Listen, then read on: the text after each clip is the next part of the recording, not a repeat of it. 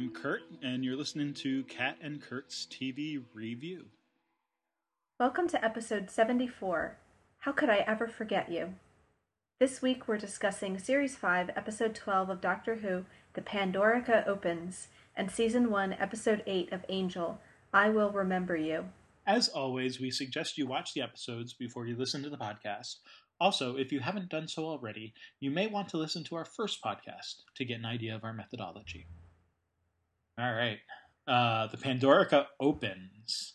You, I actually heard a smile in your voice when you were reading the title of that during that little intro there. Like it's a great title. Like, uh, yeah, yeah. No, it is. It's good. And I want to start with the very obvious eponymous uh, subject of the Pandorica and sort of the mythology and all of the stuff that's not like the character based stuff that that I want to get to later. Yeah. Um. So and I guess first we we should talk about like sort of the the tour, the tour of this whole season five uh, right. that we kind of get not yeah. the whole season but you know the sort of the high points i guess we get uh, van gogh yeah. making some painting that has mm-hmm. driven him crazy er yeah uh, apparently um, right and, and I, I love that it's like like you get the bar woman or whoever like saying oh, you know, this is like his worst painting yet. like yeah. of all the terrible paintings that he's done, this is the worst. Uh, yeah. And yeah. Then, and um and and that's a painting you'll see, you know, when there's like Doctor Who merch and stuff. You'll oh, often yeah. see like, like, a poster you know, that. posters and things of the TARDIS Which, exploding Van Gogh style. Yeah, I mean, like Starry so. Night, I feel is like already one of those that has been posterized uh, yep. quite a bit anyway. So yeah. like, yeah.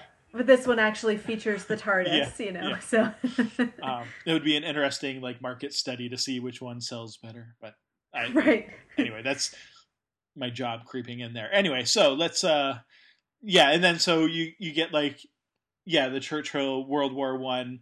You almost get the feeling that there was like maybe a, a Indiana Jones type, uh, you know, person who found this rare artifact that you know of the lost Van Gogh painting, and it's been sitting in storage somewhere now. Right, or like what was that? I haven't seen it yet, but that movie that came out recently, The Monuments Men, which is mm. kind of mm. about these people who went in and rescued like the art from like Nazi occupied. Oh, that could yeah, that would like that, make more sense. I, I, that's kind of the impression I get is like they're they're taking back Nazi occupied France or they have spies in there or whatever and they're and they're rescuing all these like really rare pieces of art and everything. Yeah.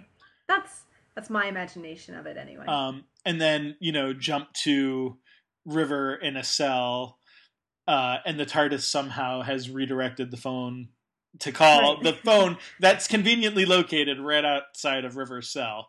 Yeah, you know, perfect. Uh, where she then is able to seduce and uh trick the guard into letting her out. I love that like there's like a stick drawing of her and yeah. he's like you're not going to fool yeah. me. Um and so I didn't put it together but yeah, like she's in the same time frame I guess as Liz 13 was it or whatever uh, what? Liz 10. Liz 10, yeah. I don't know. Anyway, so uh I don't know why I thought 13. That was out of nowhere. Um and and yeah, like it's still it's still in the English Royal Museum, you know, like right. five thousand or however many three thousand, I guess, years later, uh, yeah. and change. Um, and and so yeah, like you, you you know you get the sort of uh, cooperation there. Although interesting then that River then has to go seek out like some smuggler or whatever that guy is. I wasn't too clear on who he was, yeah, who she gets um, the time uh, manipulator thing from. Yeah, it, his his name is Dorium. Um, we're actually going to see him again. Okay. So I want to make sure he doesn't do a lot yet, but we'll see him again. Gonna, have have we seen him yet? I don't think. Okay. So. I think this is his first appearance. So he's more a peek into the future than um than, than the others and he actually is a pretty interesting role to play. Okay. Um, but yeah, I don't know exactly what he is, but it seems like he has some sort of black market connections. He gets Right, you right. like rare and valuable things for a price and everything. Like he's kind of a shady dealer of Mhm. some sort. Um, and yeah, and she kind of gets him to get the vortex manipulator, and then like has to kind of like blackmail him for it for his life. You know, Yeah. like putting you know put poisoning his drink and then selling him the antidote basically Right, right. um and it's interesting too did you think of jack when I totally talked thought of about Jack. the the the time vortex manipulator off the wrist of a handsome time agent Yes. No, I definitely thought of Jack uh, okay in that okay instance. So I because i always think of jack too so and we know at some point Jack i won't i won't say whether or not that ever turns into anything but i think that's a conspicuous line Oh yeah, I I totally thought of Jack and assumed that that was intentionally written to be somewhat vague, but maybe Yeah. pointing at him. Yep, that's how I read it too. Especially because even if you have him like getting limbs cut off, like we know like he can't be killed and everything. So like it kind of makes you wonder like what happened there and like, you know, where is that in Jack's timeline and stuff. Right. So Well, and what I was going to say is, you know, if we're going with the Jack becomes the face of Boe, we know at some point he Right. loses most of his body anyway. his whole body. like- Yeah. yeah. yeah. Uh, so anyway, Right, right. So perhaps this is related to that. Yeah, knows? it's like the beginning of the end, kind of for Jack. right. This is really morbid. We've we've gone from sort of the tour of the season to Jack's slow but steady yeah mutilation. well i feel like i feel like he's here in spirit if nothing else so anyway, um, yeah so yeah, no, I mean that's that's sort of fun, and I mean it's quick, but I I think you get this sort of idea. Um, I love that they go back in time and you know to the first words like ever written, or at least like still extant that you know you Yeah. see, and it's River, hello, sweetie. hello Uh, sweetie yeah That's a great, great little thing, and and you know the doctor sort of chides her for it. You know, oh, you graffitied the Yeah. oldest cliff in the universe. and well, she responds you, you wouldn't answer your phone Yeah. what do you expect when you don't answer your phone? that justifies it yeah Um. So and right, and then we find her like already in, you know, what is it, one hundred two AD or whatever, and Mhm. uh, it's you know she's pretending now to be Cleopatra, like. anyway, I and I love when you you know you you see the shot of the Roman guy and he's got the lipstick all over him, like you know Yeah. exactly how exactly what how, how he came to believe that she was Cleopatra.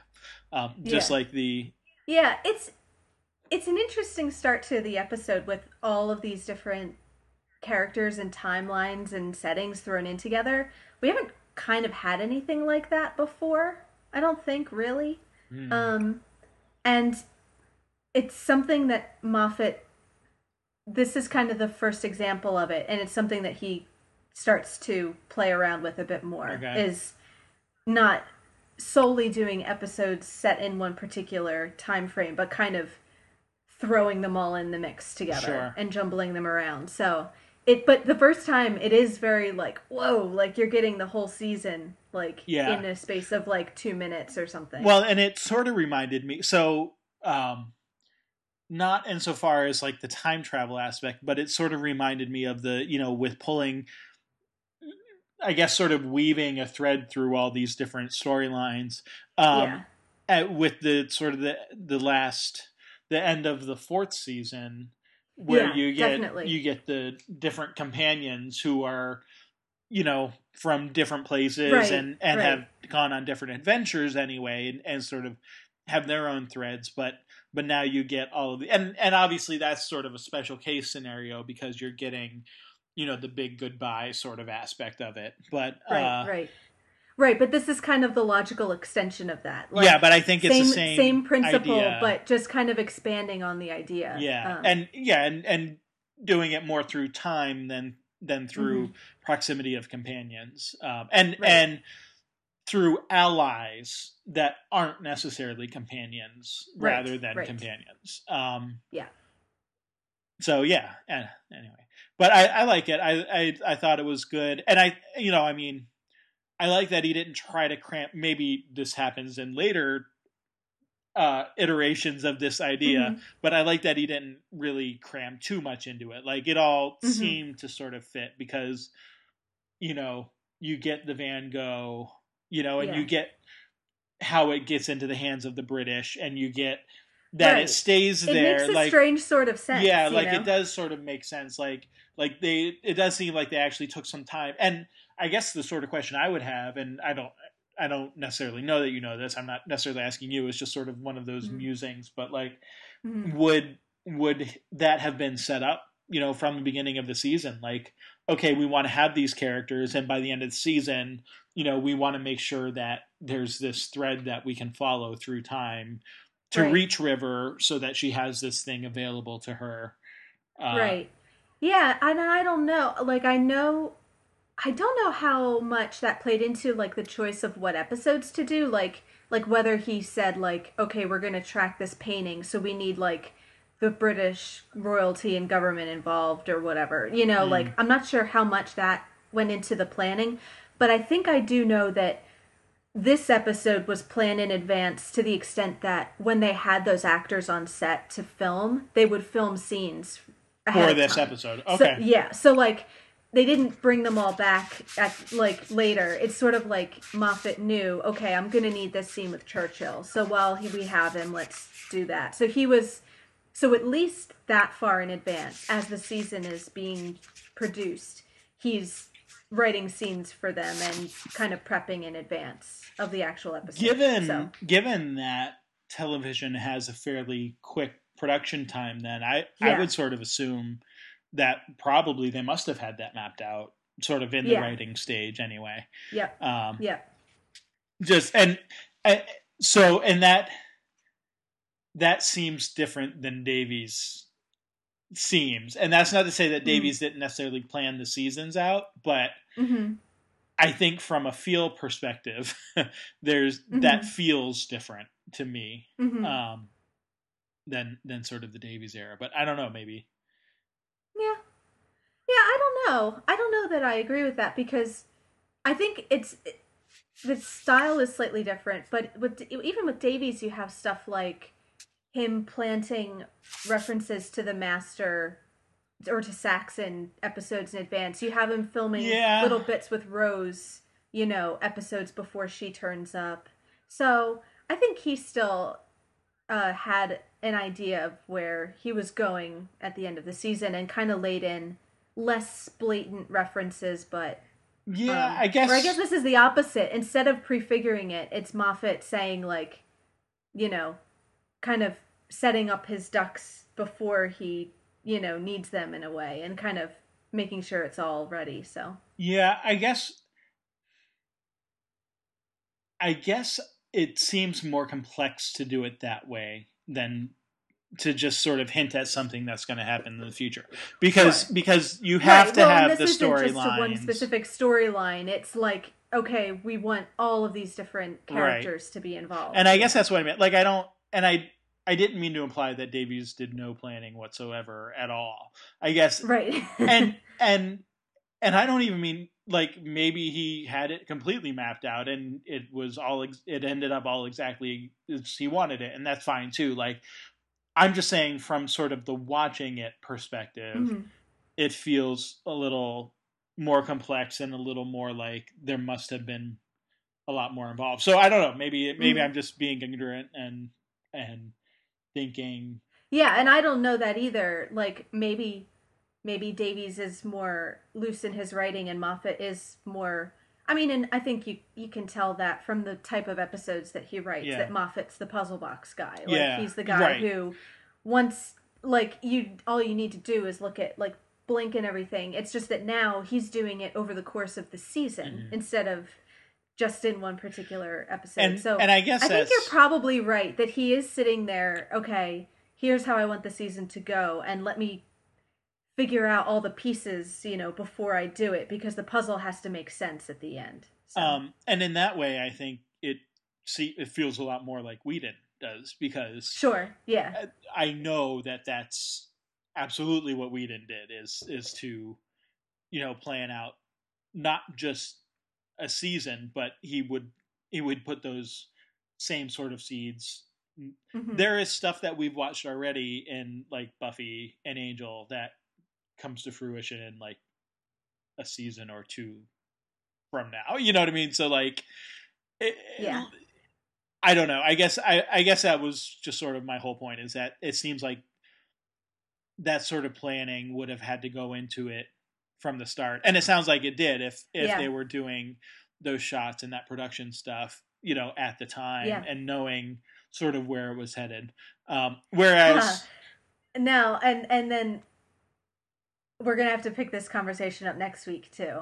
Uh, Fair enough. Because there's there is something in there that even more so when you go it, it it retroactively impacts the watching of an earlier episode from the season. Gotcha.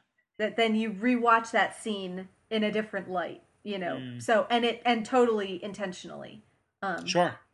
So Right, uh, and in order to do that, yeah. you would have had to have both scenes sort of already absolutely like totally planned in advance. Yeah, um, yeah.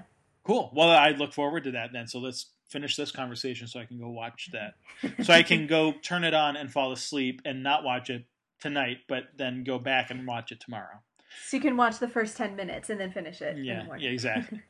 um, I want to talk. So not just the situation, like that. All, all of that's sort of fun, and it gets you to, you know, ancient Britain or classical Britain, I guess, whatever, however you want to say that. Um, yeah. You know, get get you to that Roman invasion period. Uh, mm. And we're at Stonehenge, and mm. uh, you know, go down, and of course, Stonehenge is there's a big complex like alien type of thing course. beneath it. Yeah. Which yeah. which is true. That's the factual part of this episode. Um, yeah. so uh, I, I just like the whole idea because that's totally one of those conspiracy theories that Stonehenge is yeah. like you know right like Stonehenge and the pyramids and yeah, everything. Yeah, yeah, yeah, They must have been. They're all uh, alien artifacts, and um, I like that they sort of play on that, and that Stonehenge is like this big transmitter, and right. you know all this like you know. And I was thinking about that, and I'm like, well, you know, we do use quartz for like watches and stuff. So why couldn't you have stone, you know, like resonating at a frequency which signals, yeah. you know, whatever. I don't know. I mean, why not?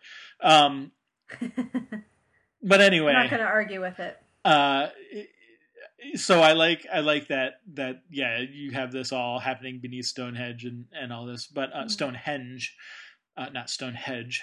Uh, but the uh, we we get sort of the doctor's version of like the story of the Pandorica, right? This is like the mythology, and and yep. we've gotten hints about it before, right? Like, oh, it's just a mm-hmm. myth, and you know, um, it's yeah. not real, that kind of thing.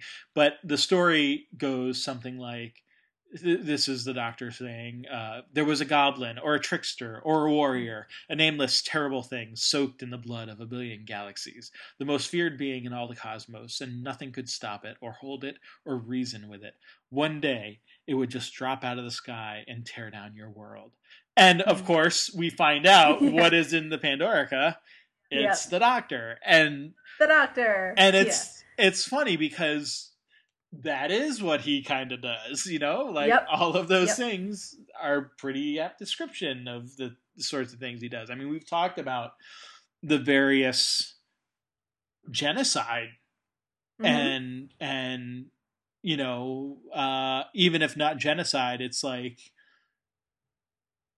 yeah, how yeah. much they fear him and how much he just right. destroys and the you know soaked in the blood of a billion galaxies. I mean, who else could that possibly be? You know, most feared yeah. being in all the cosmos. And and I was thinking about that, and this comes just before, of course, he's bragging about that very thing. Uh, you know, right. to all of the different species. Um, yep. Oh, where where I thought I had that quote here. oh yeah, yeah. Speech. Hello, yeah. Stonehenge. Who takes the Pandorica? takes the universe. But bad news, everyone, because guess who? Ha! Listen, you lot. You're all whizzing about. It's all very distracting.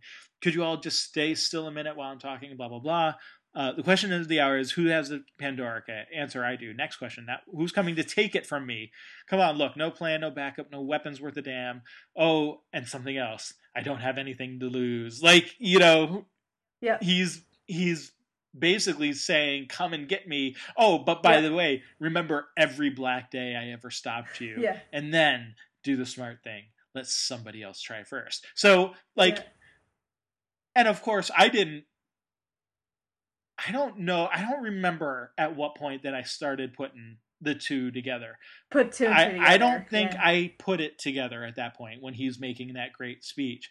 I think it was it was a little bit later than that. And so mm-hmm. like I like that just on the second watch, I like that juxtaposition yeah. of you know him him talking about not even realizing you know soaked in the blood of the billion galaxies and then he turns right. around and, and, he's and it's a nameless terrible thing yeah too.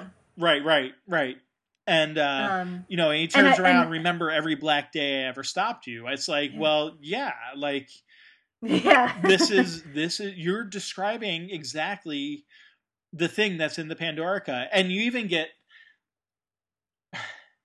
I like the the comment about you know the good wizards, right? And River's like, that's oh, what I, I never, was gonna say too. I never, you know, I never liked the good wizards, and it's like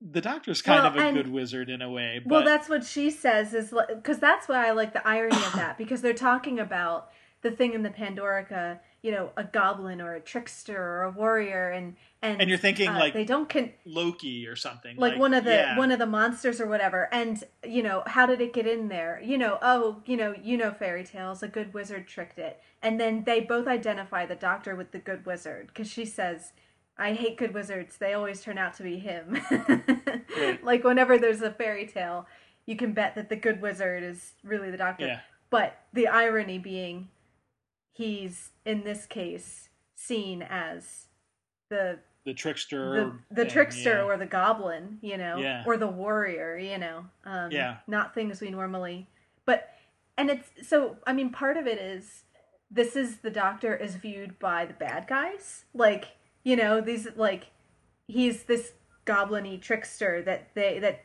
you know always destroys them and they fear above all else but it's like even from the point of view of the innocent bystander, it could still apply because it's, you know, it's this thing which drops out of the sky and tears down your world. Like, you don't have to be a Dalek for that to apply to you. Right. You know, right. you could be, you know, some normal civilian on whatever planet and the doctor can drop out of the sky and tear down your world, you know.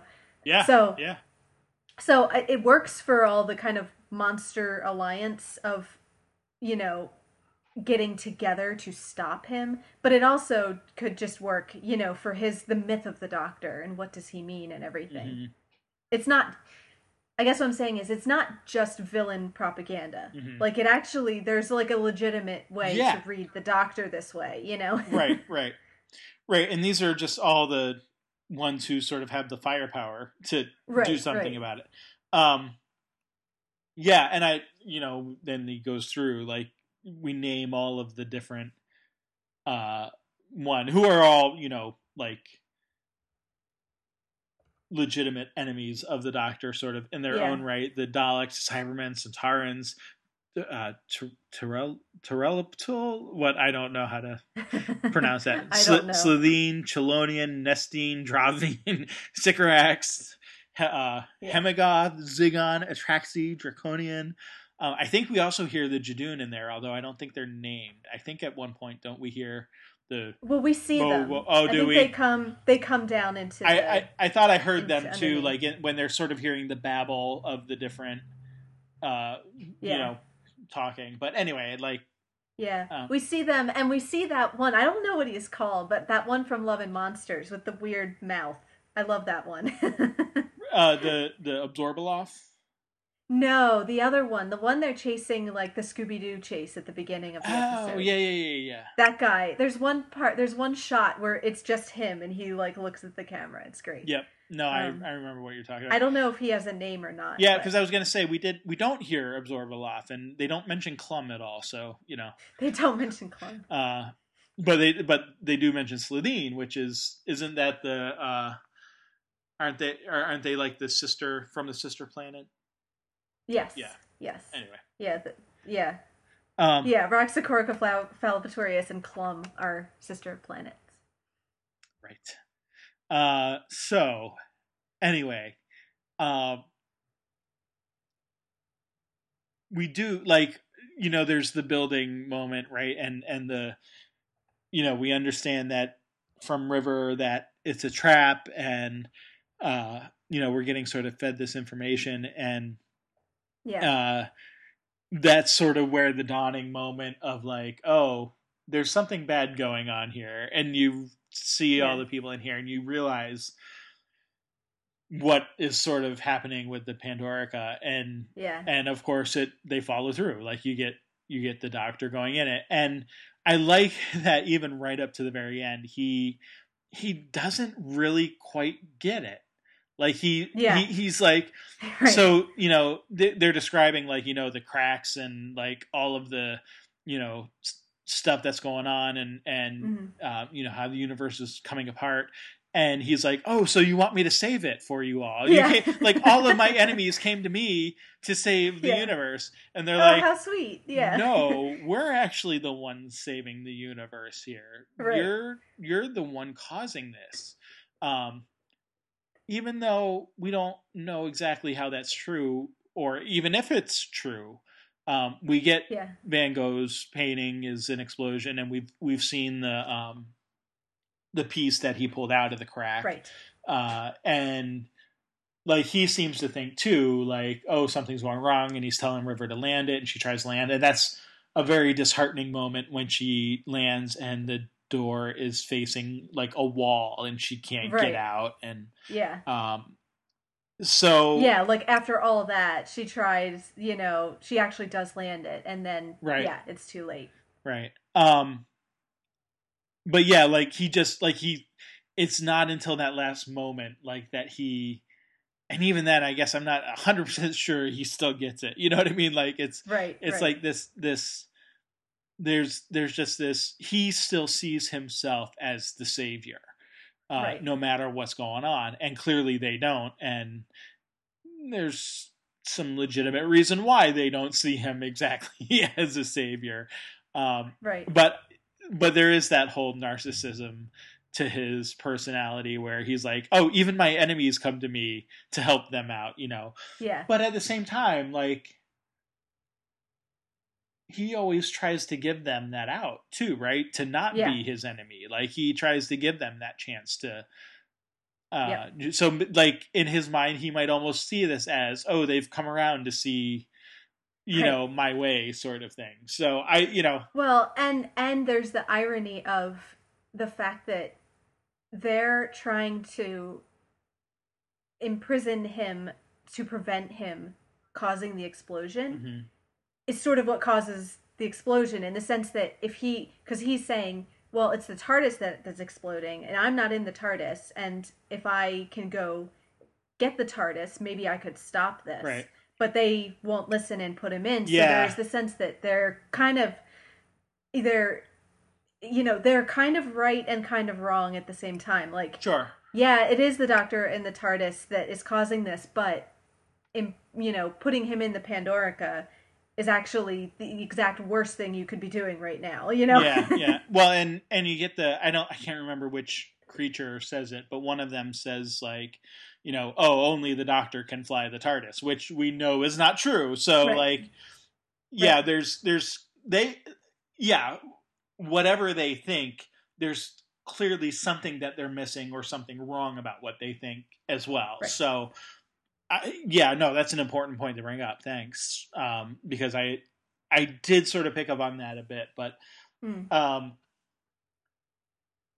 i guess i'm still not entirely sure like then because i mean we've had from the first episode you know the the idea of the cracks and that the doctor should know something about them and Mm-hmm. Right. that possibly is causing them in some way but like we still don't know why or how or what that means exactly so Right. you know we do know that i mean the tardis what in the first episode the tardis was like on fire and you know, going through Right, like right. you know all these stuff. So in a way, we've kind of come around almost full circle Mhm. uh, in this episode, um, you know, or in this season. I mean, um, yeah, you know, yeah. to- and back to Amy's house and and back to. Amy's house and whatever. So it that's kind of interesting, and and you get that moment of when like the screen in the um, cracks. uh, yeah, in, in the TARDIS on the monitor or whatever cracks too, uh, and of course it's and it's the same shape. Uh, right. so Yeah, no, we're definitely um there's more to be explained in terms of why the TARDIS is exploding, I guess, is still okay. Mhm. So I think kind of what we can say by this point is what we know is that the cracks are caused by the TARDIS exploding, and it does that on that night in 2010 in Amy's house, Mhm. you know. Um so but you know why it was drawn to that night and why it's exploding at all are the open ends of that question Sure. i think sure, um, sometimes it's hard for me to keep straight exactly what we know especially in these moffat plots that get Yeah. very twisty and and I'm Um, sure you don't want to give away anything too. i don't so- want to get i don't want to say things that aren't quite revealed yet um, Yep. but i think at this point we know we know the problem if not the cause of the problem exactly like we don't Mhm. quite know why these things are happening but i think we can kind of say all right the tardis is exploding it's causing these cracks through time and these cracks are causing moments in time and eventually it looks like everything to Mm, get erased you know? And like basically the doctor says like every moment in history you know yeah, is going to be lost eventually. And that's kind of like what looks like talk about cliffhangers. It ends with the universe kind of going out yeah. Well, and Amy getting Yeah. shot by Rory yeah by Yeah. duplicate Rory or whatever we right call right it. Um, yeah no there's like a bunch of multiple cliffhangers you know because yeah, yeah, right. River in the TARDIS, the Doctor's in the Pandorica, Rory just shot Amy, and then if that's not enough, all the stars seem to be exploding.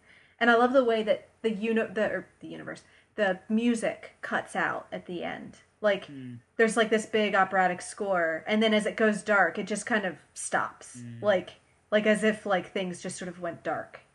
Um and it's one of those like so like in terms of like the best cliffhangers like definitely this is up there um you know the doctor regenerating in the stolen earth is another great one but that one's more a case of oh my god i can't believe that's happening. What's going to happen next? Whereas this is like i don't even know how the story continues after this point you know? Like, Yeah, what comes next you know? What's the first moment of the next episode? Like i certainly had no idea like where do you even go from here no, um, and and, i would defy anyone to know that you know No, that's absolutely where I am right now. right So anyway, not to rub that in but i just think that's a really effective way of you know just pretty much let's just kill everything and then see where we go from here right? Yep. Yeah. So um, that said, we could at least talk about the character stuff a on little bit. Um, so, I mean, we've kind of talked about the Doctor, just character and stuff a bit. Like we get the um, narcissistic and and uh, you know that, and sort of the ignorance that comes with that, right? The sort of uh, Yeah. I almost said willful. I don't know that it's willful, but it's definitely coupled with the idea of you know the narcissism that Mhm. he just does not see certain things um like Yeah. rory when he's back and Right. he keeps using his name multiple times yeah and rory is just kind of standing there like hey notice me and notice that Yeah. i'm here um, Yeah. but the doctor totally is just taking him for granted as if he were never there uh, or right. never. Sorry, as if you were never, Never gone. not there. Yeah, yeah. Um, and Yeah, it's staring me in the face, Rory. I Yeah. can see it. I'm not stupid, you know. yeah, which uh, actually that line threw threw me back to um, Shakespeare Code and and the Doctor and Martha laying Hmm. in bed together, where he's said Right, yeah. something similar about you know looking me right in the Martha, face, yeah. and Martha's like, Yeah. "What is it? What is it?" yeah. yeah. Um. So Yeah, you could draw some nice similarities between Martha and Rory, I think. You know, yeah, De- dependable characters who you do take for granted a little bit, you know, or at least the doctor does, I think. right. Um, Um. So anyway, the the yeah. uh yeah so you get you get these little narcissistic moments although he does eventually you know obviously recognize that rory is there but that he shouldn't be Yeah. and um I love that conversation of that awkward conversation of I'm not trying to be rude, but you died. Yeah, I know. I was there. yeah Well, I died and turned into a Yeah. Roman. It's very distracting. Yep. I'm not trying to be rude uh and uh, right so i guess we're kind of moving in we'll talk about rory because he okay, he yeah, gives no, I don't want to get into that. he gives the the um explanation about you know oh i was in a cave with you and amy i was dying and then i was just here um but of Yeah. course it turns out not to be rory it's uh it it's a duplicate and actually um very similar uh from like the hand opening perspective to the Mhm. autons from way back Yeah. in rose and i I mean, I kind of take it as they're similar sorts of well that's things. That's what I was gonna know, say. That they're because the doctor even says driven by the Nestene consciousness, eh? So it was a nice callback Okay. to Rose. I yeah, I don't know that I I caught that line. Like it must have been really quick or something because I think when he figures out what they are, he says that Okay. at some point. gotcha. Um, and Yeah, so it's definitely supposed Okay, to be. so these that are these are types of autons that they're like, you know, plastic duplicates with little guns in their hands and yeah, stuff. um, and Poor Rory. and uh, I did catch that the Nestene was one of the species, Mhm. you know, around the planet. So I guess that makes sense. Um, but yeah, so this is Rory, but not Rory kind of thing. Like Right. where where you know it's a great copy who has Rory's memories um, yeah. of the dying and whatever. And I'm curious about that, like too, like, and I don't know if we'll ever get this an answer to that, but like, how does it have those memories and you know that he was in a cave dying? Like, is there something Right. tied to the cracks that was able to take those memories from him? Because I don't. I don't know that that like they didn't go back to Amy's house after that. So like you know there we get the explanation that oh you know there's like this psychic field that it can Mhm. you know can pick up on to use elements of Amy's Right. life but like Right. how does Yeah. that happen when I don't it's know that they like ever that really explain that really well. yeah and maybe they don't and I Um, mean I've come to be more okay with the non-explanations of those sorts of things than I was Sure. maybe in the early seasons but um Yeah. those are just sort of things I wonder like that's where my Yeah. mind sort of jumps to is okay but how do they know what Rory's thoughts were and or even Right. like how he died or whatever like Right. anyway Yeah. I mean, I would be. We could probably speculate our way towards an answer, but I don't know that that's ever really addressed in the story. So it Yeah. would only be sort of a, you know, kind of retcon of us trying to make sense of it. Yeah. So um but I like I like just just do what the doctor does. Just call it a miracle. I like the yeah. Well, that's where I was going next. Was I was going to say I like the sort of existential conversation that Rory and the Doctor have. You know, Rory's like, Mhm. I, I don't understand. Why am I here? You know, and Yeah. the Doctor, the Doctor's great answer, because you are, um, Yeah. which can sound sort of facetious and whatever, but like Yeah. I like he's not saying it that way. It's total earnest. Why are you here? Because you are. Like Yeah. there is a point where questioning things too much, which seems to be one of Rory's faults. Uh, hmm you know, does become a liability. So Mm-hmm. uh, you get the doctor's explanation. You know, universe is big, it's vast and complicated and ridiculous, and sometimes, very rarely, impossible things just happen, and we call them miracles. And that's the theory. Nine hundred years, never seen one yet, but this would do me. Like so, Mm-hmm. you know, even the doctor's sort of prepared to like understand. Like this is something that I just I can't explain. Yeah. Um, and actually, we have sort of seen him in that mode before. I'm thinking particularly of like the Satan pit, where Mm, you know he yeah. says, "I accept that there's a physical presence here. yeah. I don't know what it means. I don't know if that means you're Satan or what. You know, like right. But obviously I can't deny the fact that this. So I mean, and Yeah. maybe that's sort of the opposite of what we're talking about here because it's you know miraculous versus sort of uh demonic or whatever. I don't know what the opposite Right, of that would be, but It's the doctor's sort of cheerful agnosticism. Like sometimes he Yeah. just can't explain something, but that doesn't mean that he denies its existence. He just sort of happily acknowledges that yeah, I can't really explain this one. Yeah. Uh, and you know, of course, that's that's about all we can do. You know, like so he has kind of in the face of the unexplainable. That's tends to be he doesn't kind of uh you know, for someone who I think rash seems to be like a character who wants to explain things and rationalize something when he comes up to something he can't explain he sort of accepts it you know and kind of like he says like i think in the satan pit like that's why he keeps traveling is to you know test the limits of his knowledge and bump up against the unexplainable and everything Mm. um Yep, no, I remember that. Yeah, so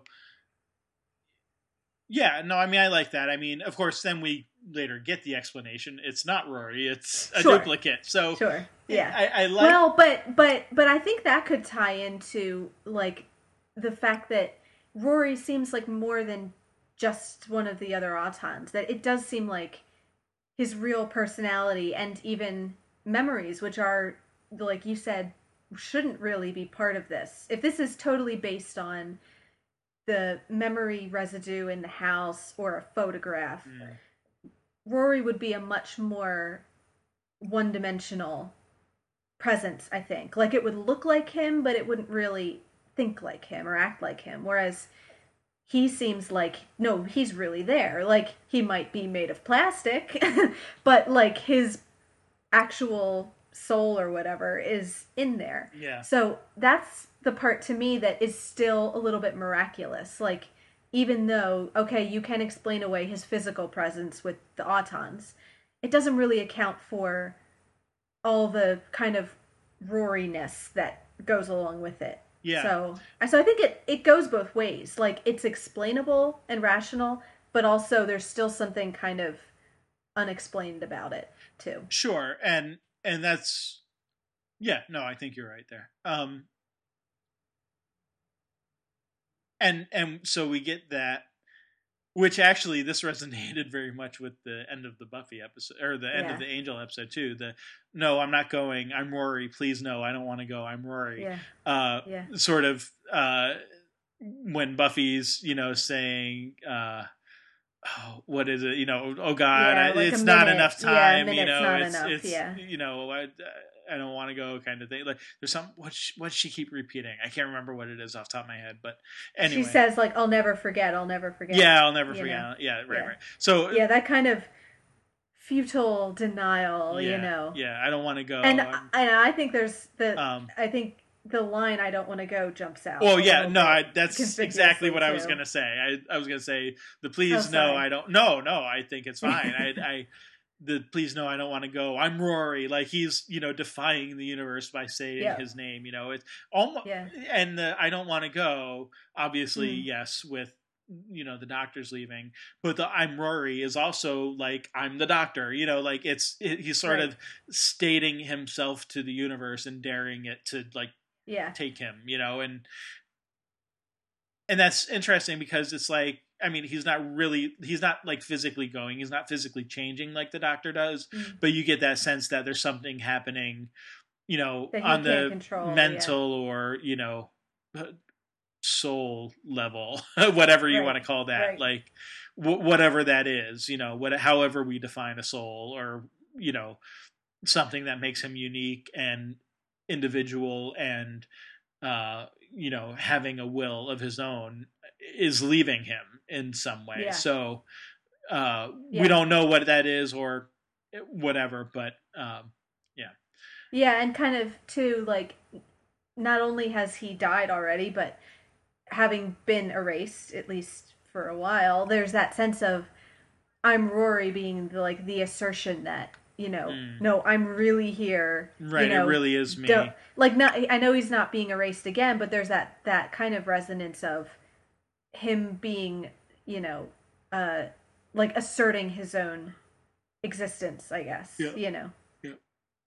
um and then he shoots amy And then he shoots Amy. uh oh. right after she started remembering him, which Right. is the other thing, right? He she remembers who he is, Right, well, his last like- name. It's you it know, seems like it's his whole and- like his whole kind of raging against fate that kind of trigger it's like him saying no i'm rory i'm not going and then that, that's when she like it's almost like that is what has the effect Yeah. um it seems to me yeah. No, I definitely think that's a trigger, and uh, yeah, it is right. She's like, you know, I'm. He is like, I'm Rory, and she says Williams, right? So it's definitely like, yeah, his statement Yeah. of that is her unlocking of the memories, which we get those you know explanations from the doctor right? Nothing is ever forgotten not completely. If it can be remembered it can come back. And that's that's sort of the process. And and we get even before that we get that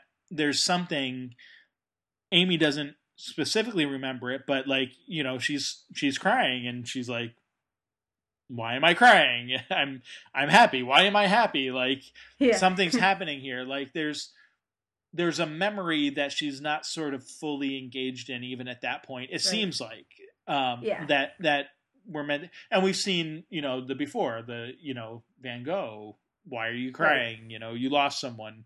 No i didn't. Well why are you crying then? Like oh i'm crying? Like there's something subconsciously at least that she's able to to remember. Um yeah. and it's not until that yeah like you said like his sort of assertion of his roariness that um that she does remember. And not just remember his name but remembers like facts about him like who he is and you know that he's her boyfriend and that he's from Leadworth and that you know yeah. these different things about him. So um that's cool. And that's a far cry from the beginning of the episode when she's just sort of staring at the engagement ring and being like where did this Right, come from? Right. like or were you gonna ask someone to marry you? Like what's going on? Uh and yeah. so yeah i don't i mean i don't i didn't have a lot to talk about with amy specifically since we've sort of switched over to her a bit. Um but that one line does sort of stand out the, that the doctor asks uh, does it ever bother you amy that your life doesn't make any sense? Um, Yeah. and i and i really like that in contrast Mm. to what rory is asking of well, you know why am i here? Like it's it's another very sort of existential question is your life doesn't make any sense. Does that bother you? Like you know and actually where where you get that rory is the one who asks too many questions and ponders Mhm. things way too much.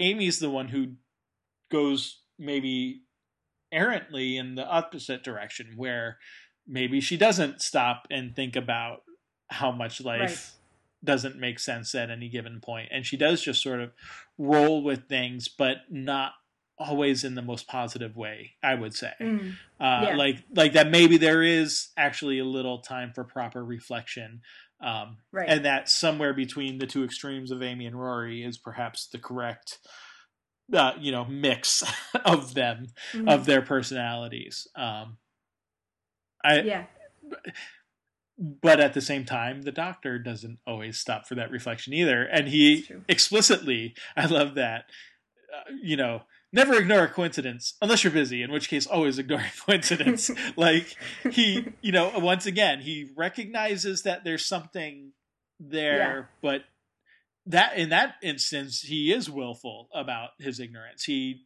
yeah literally says i'm going to choose to ignore this because i'm too busy to sort of think about it now so you know it's kind of funny anyway yeah no i think that's a really obviously you know significant you know even though we don't quite know what he means by it yet it's clear that that line is significant and that again bringing it back around to the first episode you know where he meets little Amelia in her house, mm. you know, and is intrigued by her and her relationship to this crack in the wall and finds that a kind of intriguing, you know, proposition. We kind of still don't really know what it is that fascinated him by it, but you get his admission that I lied. I didn't just want company. I had a, you know, not that he doesn't enjoy Amy's company, but that he also had this other motive, you know, that yeah. and there was something yeah. about her in that big empty house that didn't make sense. Right. And, you know, um and I think at least when I watched this the first time, I don't know if you have any other thoughts. I'm totally with Amy in that moment. I'm like, what do you mean it doesn't make any sense? like it, you know, I I mean, I guess you could say that he's just talking about the crack, but it seems like he's still holding something back there. Like, what is it that doesn't make sense exactly? So yeah, no, I have no idea what he's talking about there. I mean, other than you know why why choose her as the one to sort of take her memories from because you get the sense that all of those mm. um, like the pandorica and you know the roman mm-hmm. soldiers and whatever like those right. were favorites even before the doctor it seems like right um, right you know, based on like the storybooks and that kind of thing. Like those were those are things that like seemed like yeah, she was into even before uh Yeah. You know, before the doctor came around. So there there does seem to be something Right, something about Amy. Something about Amy. And that's where the crack like the crack is in the wall already when the doctor shows up. Mm. Yeah. So Right. I mean, and that's, you know, that's not to say that the doctor couldn't still have caused it because you know it's a time thing. So you know, right. it, it the doctor still may have caused the crack, but right. But there's the fact that it's there. You know, we don't know how long it's been there. Um, right. So it could have been there since Amy was born, for all we know. Yeah. Uh, yeah, what kind of shenanigans was that crack getting up to? yeah, yeah, I don't know. Um. Anyway. Yeah. No, it's a it's an intriguing line, so we'll come back to that. Um. So, oh, um, I, we should probably talk a little bit about River too. Yeah. Although I don't, I mean, so the early stuff, like up through her being Cleopatra, that's fine.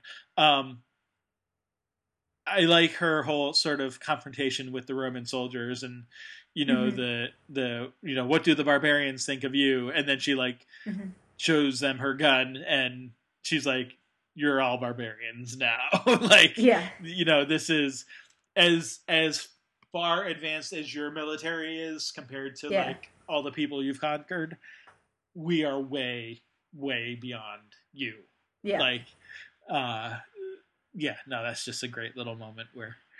Yeah, interesting little analogy. Yeah. Uh, between the varying kind of levels of civilization and everything, and right. what kind of weaponry yeah. and how their forces are and everything. Yeah, I mean, because there's no doubt for the time the Romans were, you know, the technological marvel of the world. Mm-hmm. Like, I mean, they they had it all. They had the machinery and the weaponry yeah. and you know whatever. Um,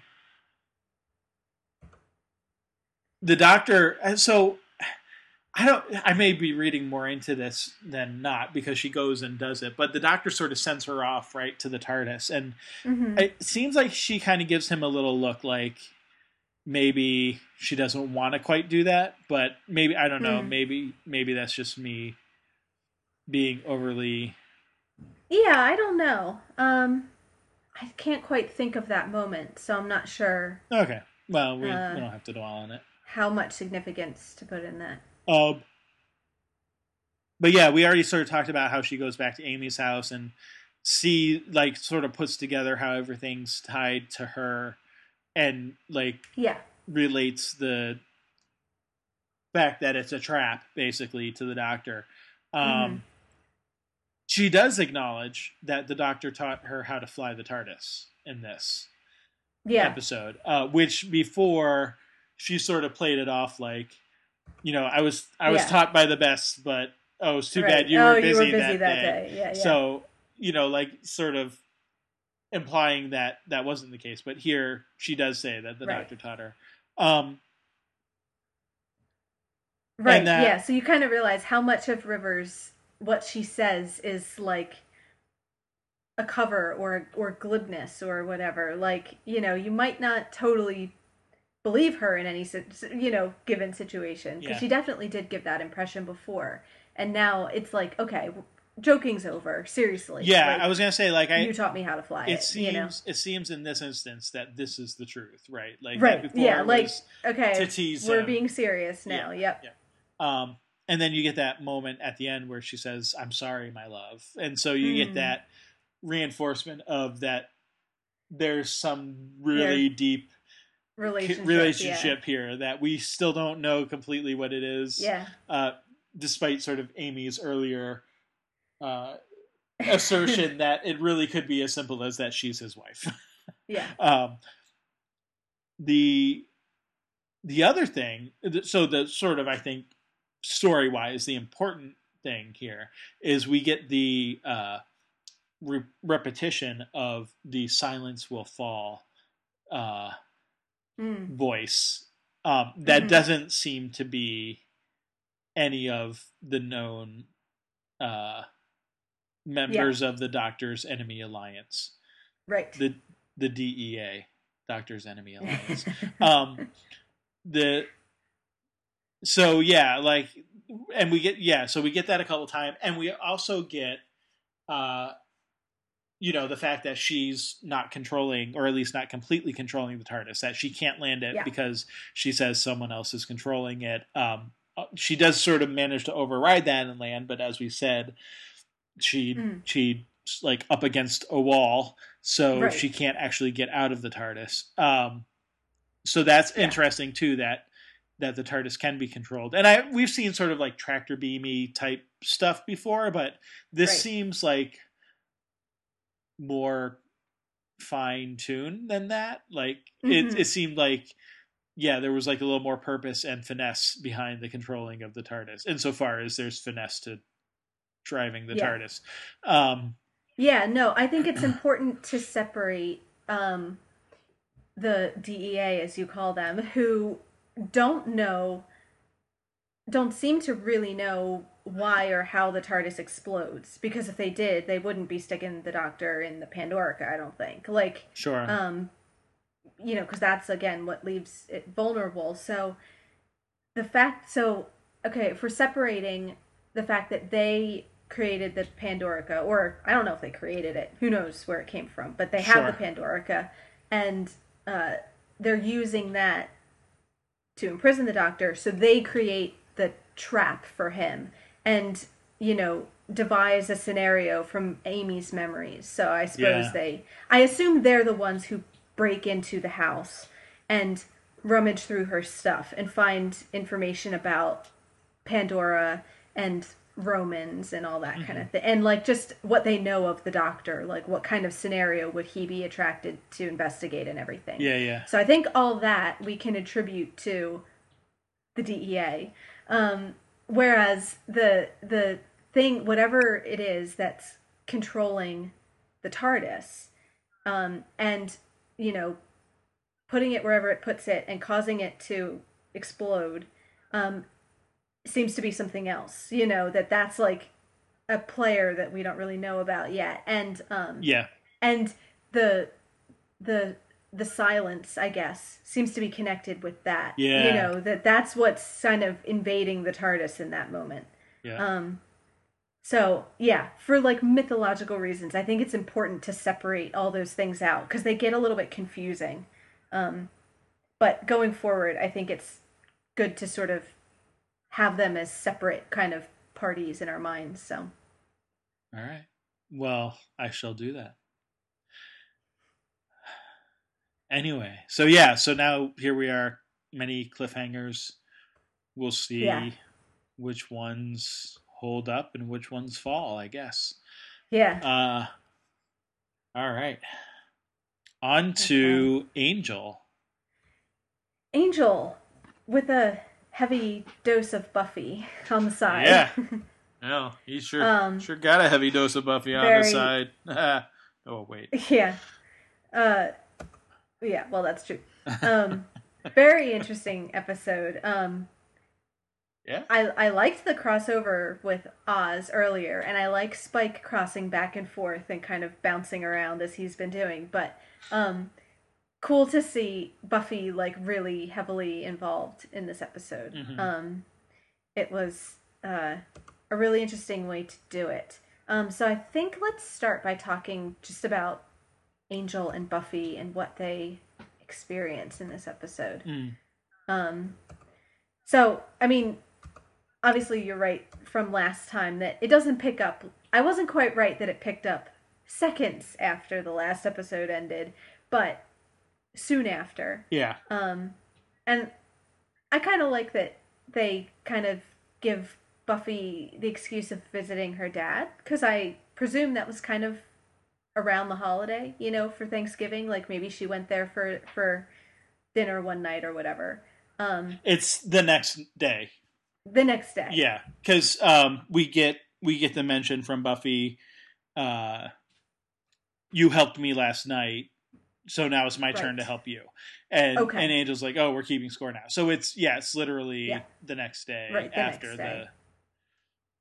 Yeah, and so yeah, yeah so I mean, Thanksgiving really... is Thursday. This is Black Friday, I guess. Basically, right, right, right.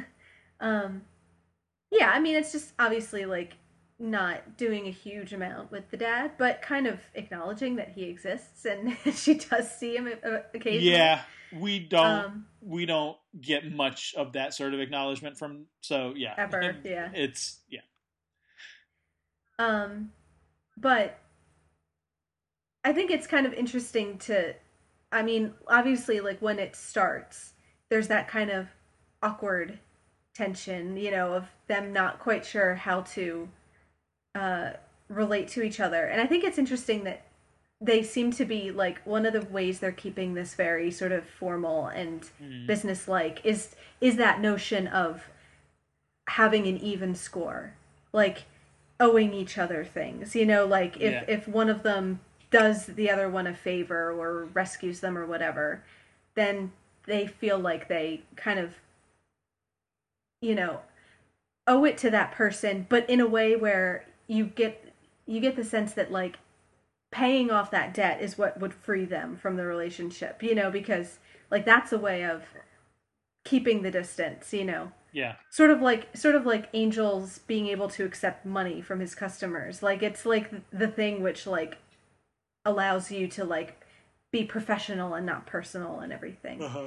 Um so I thought that kind of made I mean obviously you know, you also get the sense from Buffy that she's kind of, I mean, more than a little bit pissed off that he didn't say anything and that she didn't know he was there. So there's the sense that she just really wants to talk to him about that and actually get the chance to see him and tell him how annoyed she is about that. But then there's also just the sense of, okay, well, you came and did me a favor. So, you know, I feel like I owe it to you now to do something. And, um, you know, she doesn't necessarily come to fight a demon with him, but that's sort of how it ends up working out. So yeah, um, yeah. Uh, the thing to which uh, uh, what was I gonna say?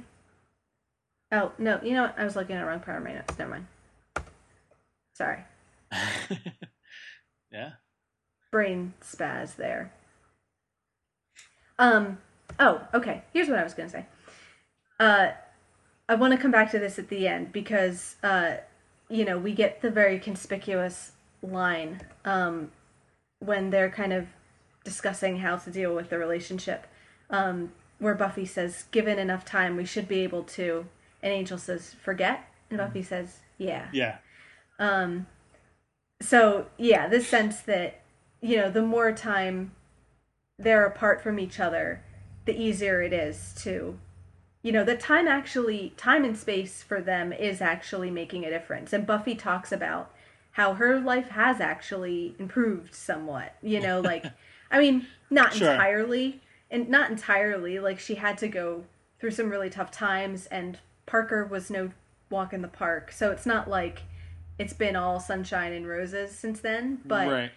but um she isn't as devastated about uh their relationship as she has been in the past. Um and she actually does seem like like as much as she has gone through a nightmare with Parker like now she's sitting back and thinking well actually my life is pretty good these days. And you know school's going well you know friends are going well Riley has the potential to go well.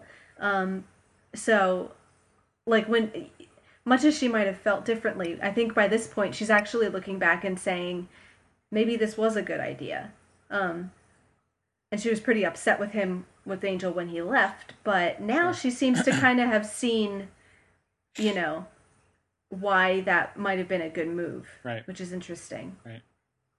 Right. Yeah. No, I think that's all true. Um Yeah, so I you, you know, you get the you get the whole okay, she's coming to confront him because he went to LA to uh, or he went to Sunnydale, I mean, to uh you know, to help her out but never like actually appeared to her, or, you know, yeah talk to her or whatever. Um, and it's, I, I think they do a really good job of describing both sides of this, right? Because, like, on the one hand, like, yeah, was really sneaky and, hmm you know, sort of decept. I mean, not sort of, it was deceptive of Angel to, right you know, to have gone there. But on the other hand, he did have sort of good motives. Like, it wasn't, I mean, Yeah. and and not just that she needs protection, which I, I like that moment where she says, you know, oh, you know, unless I was under attack by very strong spirit or demon or whatever, that actually was the case when you came to help me. So, um, you know, there is like sort of some legitimacy there, but also it was, you know, it was it was trying to preserve sort of like what you're talking about, like the the distance and yeah you know the the forgetfulness like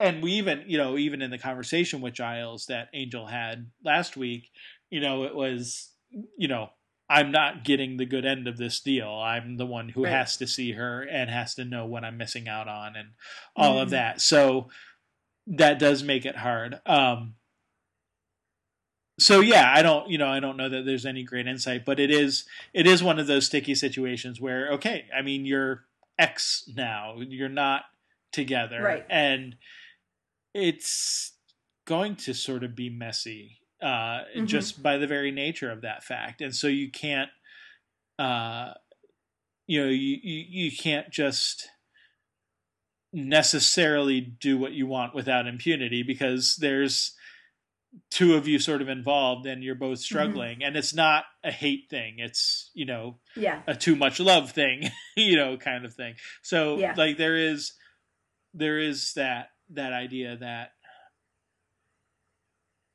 even though he may have been wrong to not talk to her you sort of understand why he didn't and yeah and that you know it actually would have worked out fine if Xander had just kept his big mouth shut.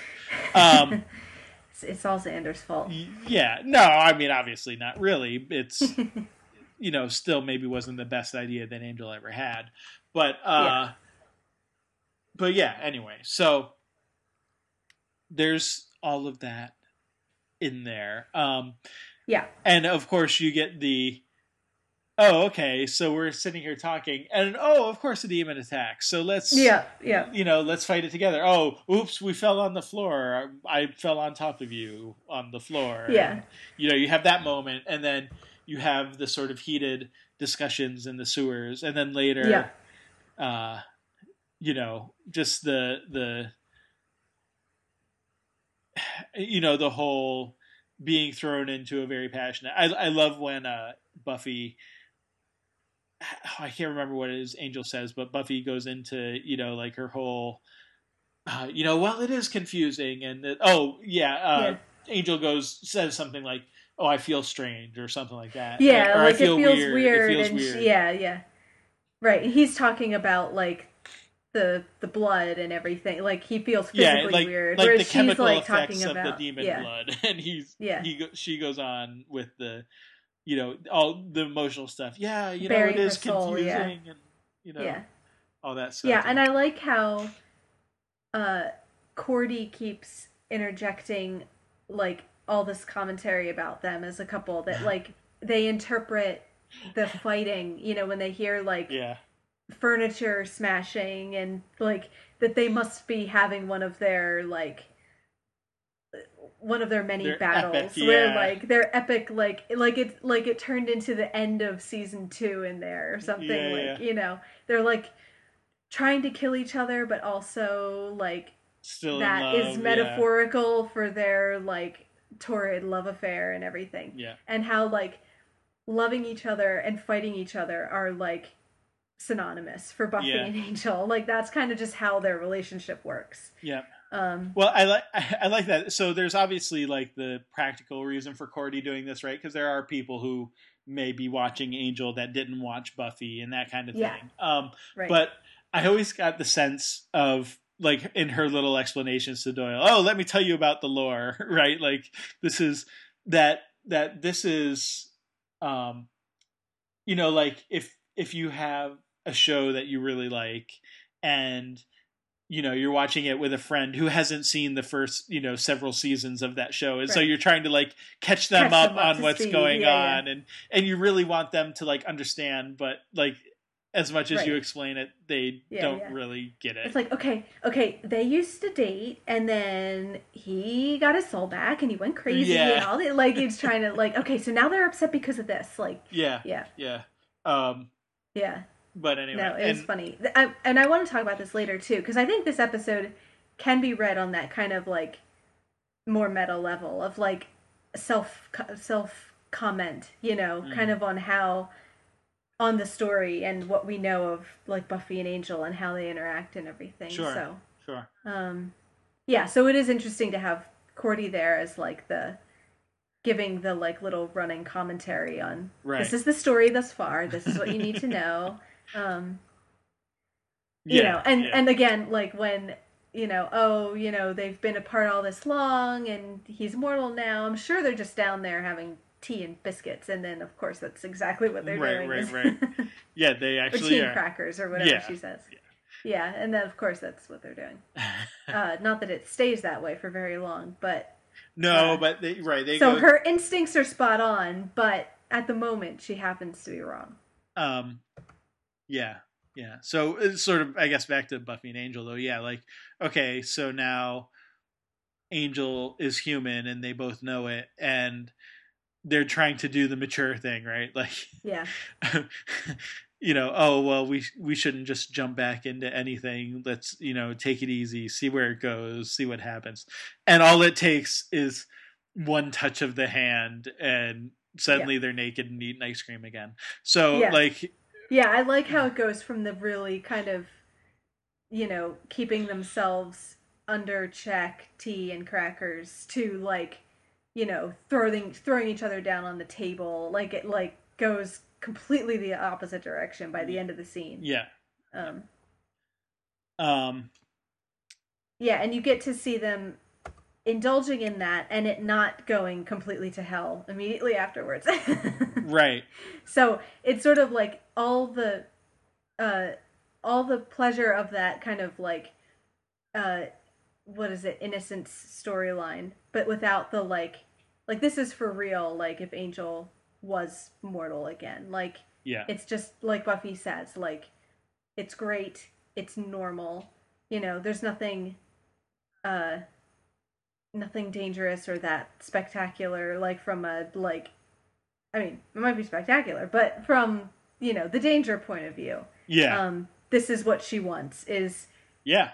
Well, know, this is I, all the good and none of the bad. I, I think what they both wanted. I mean, that Yeah. definitely definitely is the case. And so, actually, before we go on that level there, there though, that um, when Angel walks in, you know, from outside and he's human and it's sunny out and you know, and Cordy and Doyle are sort of realizing what's going on, what's going on um, with him eating all the stuff.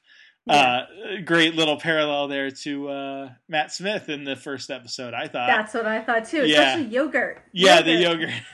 Yeah. uh, no, I, I, I, I love that. Like Yeah. again, with these like little moments where David Boreanaz can sort of break Mhm. out of the mopey angel character and you know have some real comedic. Uh, Yeah. you, you know moments there, and and Cordy's like, oh yeah, you know they didn't even have cookie dough fudge mint chip when you were alive. Yeah. "Mm, I want some. Can you get that? like, Yeah, and then Buffy says like you've been mortal like two minutes and you already have like cookie dough ice cream. Like priorities are totally right Yeah. on top. right and he's like Yeah. why didn't you ever tell me about peanut butter and chocolate so like yeah Yeah. because like chocolate was around when he was there but peanut butter hadn't Right. been invented yet so it's like right, right. you know these Yeah, and it kind of drives home how it's not just happiness that he's lacking. You know, obviously Yeah. that's important, but like all of these little um pleasures of being alive that you take for Mhm. granted day to day. So not just like, oh, I can't have, you know, an actual fulfilled relationship with somebody, but like he can't even really enjoy food, Mhm. you know, or you know, I'm sure there's other things we could think of, but like you know, there's so much more to being alive that he's not accessing. Um you know.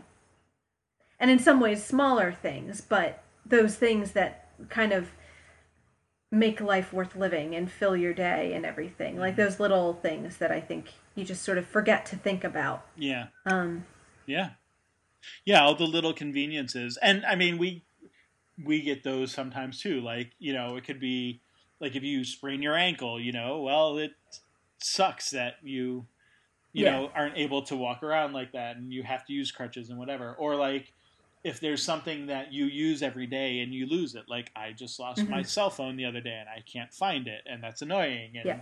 you know that kind of thing and it's not you know and yeah. and and you know okay yeah first world problems and all of that but but there is Yeah. sort of that like yeah those little those little things that you just sort of take for granted on a daily basis that you know now you have these little pleasures when you notice them and and can have them again um, Yeah.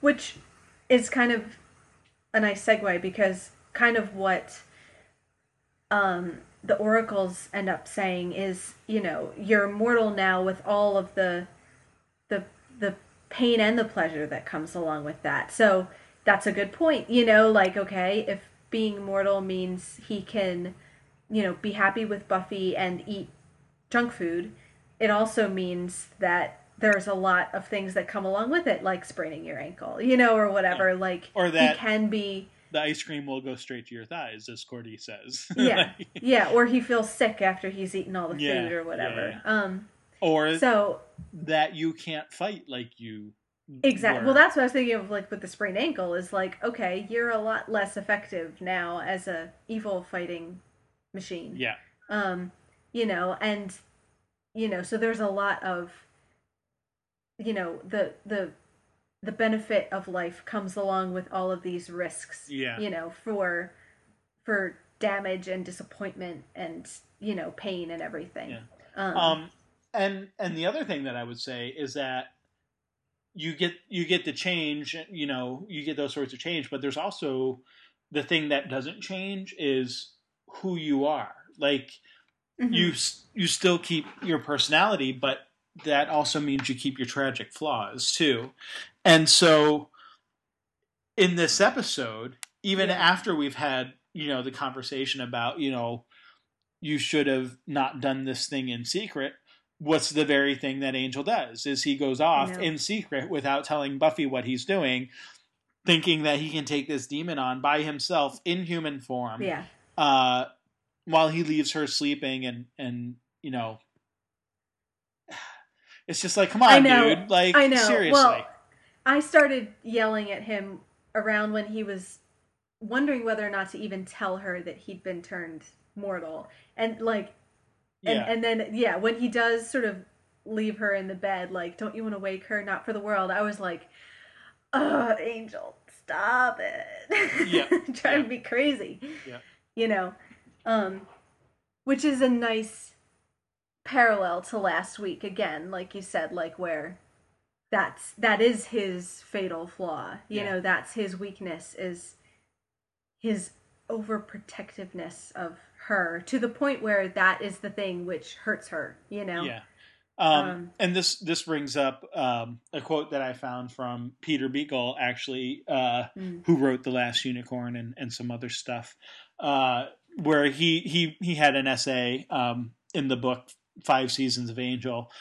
uh, and he writes that Angel is one of those heroes who flourishes on frustration, uh, who thrives on never achieving their heart's desire. And that seems to be mm. exactly what's going on in this episode. Yeah. Like it's you know, he even when things are going good, he figure mm. he seems to figure out some way Yeah.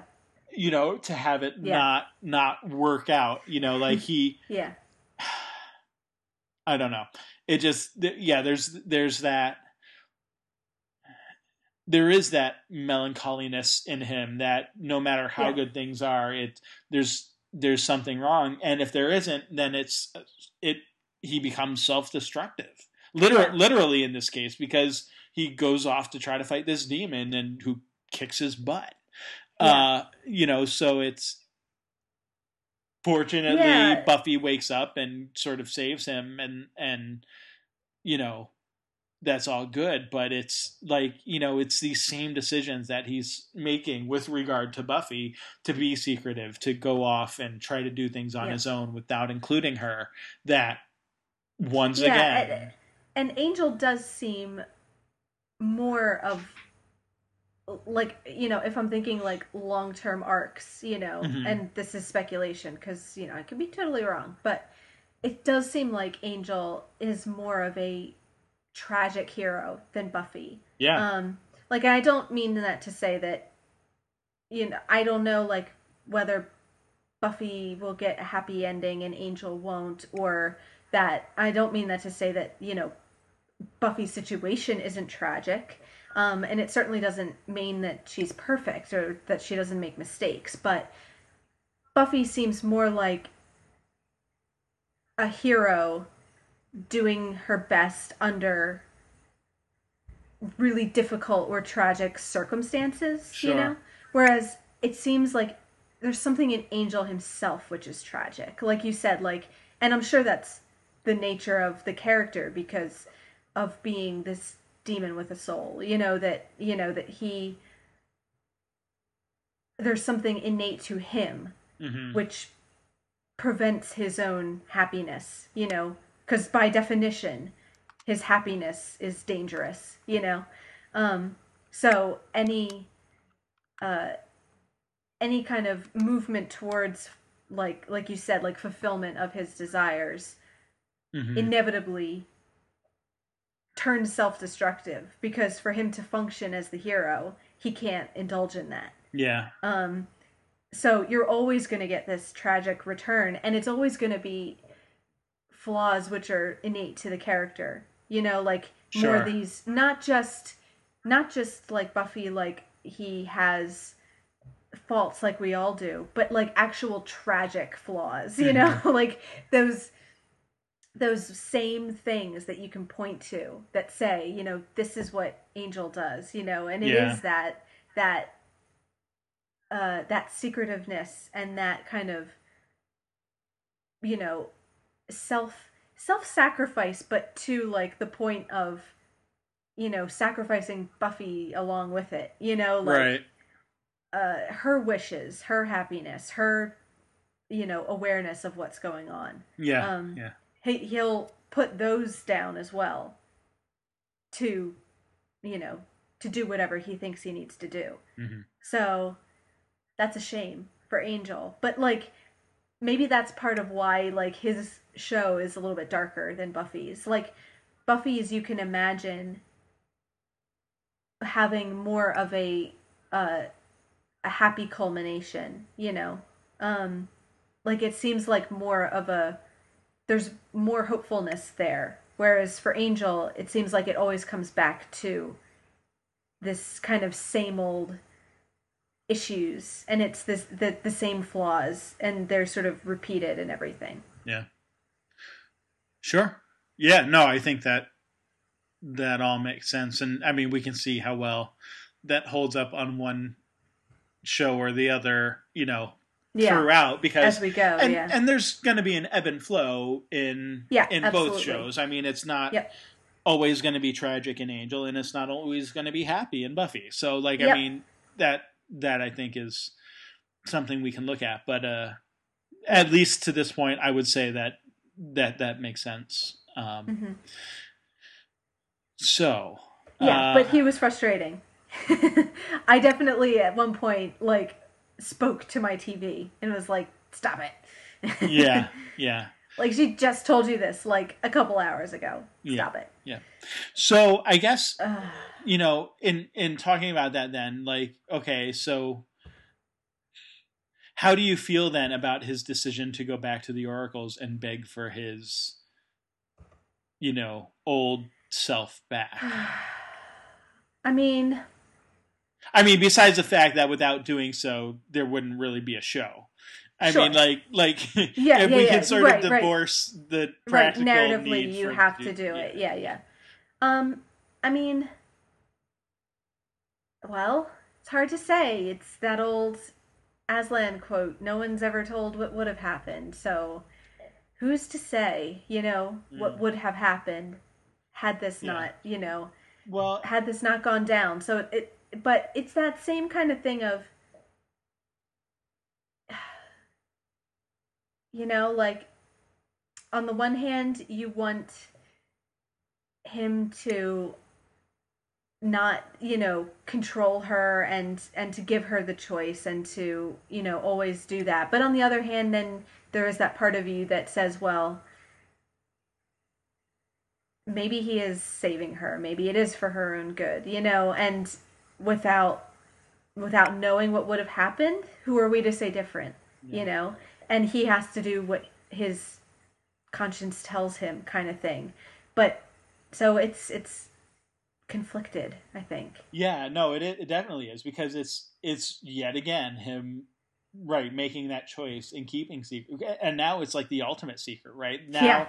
now he's he has this whole like extra 24 hours in his head yeah. that buffy knows nothing about um yeah and not only that she doesn't know about, but that basically is the fulfillment of her romantic dreams. Yeah. you know, oh. like oh, poor Buffy. I know, right? And and and you get that moment of like when she asks like you know well how can i go on knowing what might have yeah. been and oh. he's like well you won't know only yeah. i'll know yeah and i really liked her um like the way Sarah Michelle Gellar played it, like her panic at the end mm, of like yeah. how you know how distraught she seemed at how at like realizing what that was and and that oh, it's happening it's going right now mm-hmm. you know that sense of like you know her trying to very like amy trying to like desperately cling to that memory in the last minute and mm-hmm. kind of swearing up and down that she won't forget it um, and actually, that reminds me of something. Actually, this was only like the other day, um, but very timely. Whedon-esque, that uh, website, and they have like a Twitter profile and everything. Mm-hmm. They tweeted um, a tweet that said, I will remember you is the best Buffy episode never made. Um, and I thought hmm. that was a really interesting statement, and it made me think about the episode a little bit differently because that's exactly what it is. And I love that the fact that this happens in this is an angel episode, right? So I like that for a couple different reasons. Like, obviously, it's more Angel's story in the sense that it's him as the kind of point of view. It's him, it's his decisions, and at the end, he's the one that remembers it, not Buffy. So it makes sense that it happens in Angel rather than Buffy. Mm. Um, but also the sense that if you were to just watch Buffy and not watch Angel, you would be where Buffy is. Whereas, like, you would you would have no idea that this story happened. Right. Which I think is really intriguing. Again, from that kind of more meta level, like according to the Buffy timeline, this did not happen. Yep. You know, like you can actually separate it out and blow right past it and have no idea and it be none the wiser. Yeah. Um, yeah, and actually which I think is a really fascinating way of doing the cross. It actually, I don't think this is a flaw because I don't think this is a flaw in Doctor Who because I think this can only work because of the nature of these shows crossing over. Mhm. But it takes care of the issue in Doctor Who of when you play with things like having erased memories. There's always, you know, you know that even if you know characters have their memories erased, you, the viewer, knows what happened. Mhm. So you can kind of intellectually understand that. But you can't necessarily viscerally relate to it Right, because right. you saw what happened. This actually kind of solves that problem. You know, like where you could watch this from Buffy's point of view and actually experience it sort of like she does. Um, you know, minus the little visit to his you know, office at the beginning, you know. yeah. Um, anyway, I think that's a really clever way of handling the story and kind of shows you why it is really interesting to have these two shows running in parallel Yeah. and how you can kind of pl- have them play with each other and everything. Yeah, yeah. No, and it is interesting. And like I've said before, like I've never actually watched them this way, so you, Mhm. yeah, it is it is a different experience uh, you know, to just watch like Buffy through and not really Yeah. know. I mean, you know that Yeah, they make reference to the fact that she went to LA and saw Angel and came back. Like right. but right. you have no idea. no idea that she like you said she had all her dreams fulfilled. Yeah. Um Yeah. But yeah, like if you don't know it from Angel's point of view, it might as well not have happened. Mhm. Um, Um, that's just a really great way to handle that reset, you know, at the beginning. So Yeah. Right. So yeah. We uh, well, and I guess so just to sort of finish out like Angel and all of that, you know, with the reset, I mean, of course it's the the oracles that do that. Um so this is sort of the first time we get good sort of supernatural beings, I think. uh huh. You mean good, like benevolent, or Yeah, like like Yeah.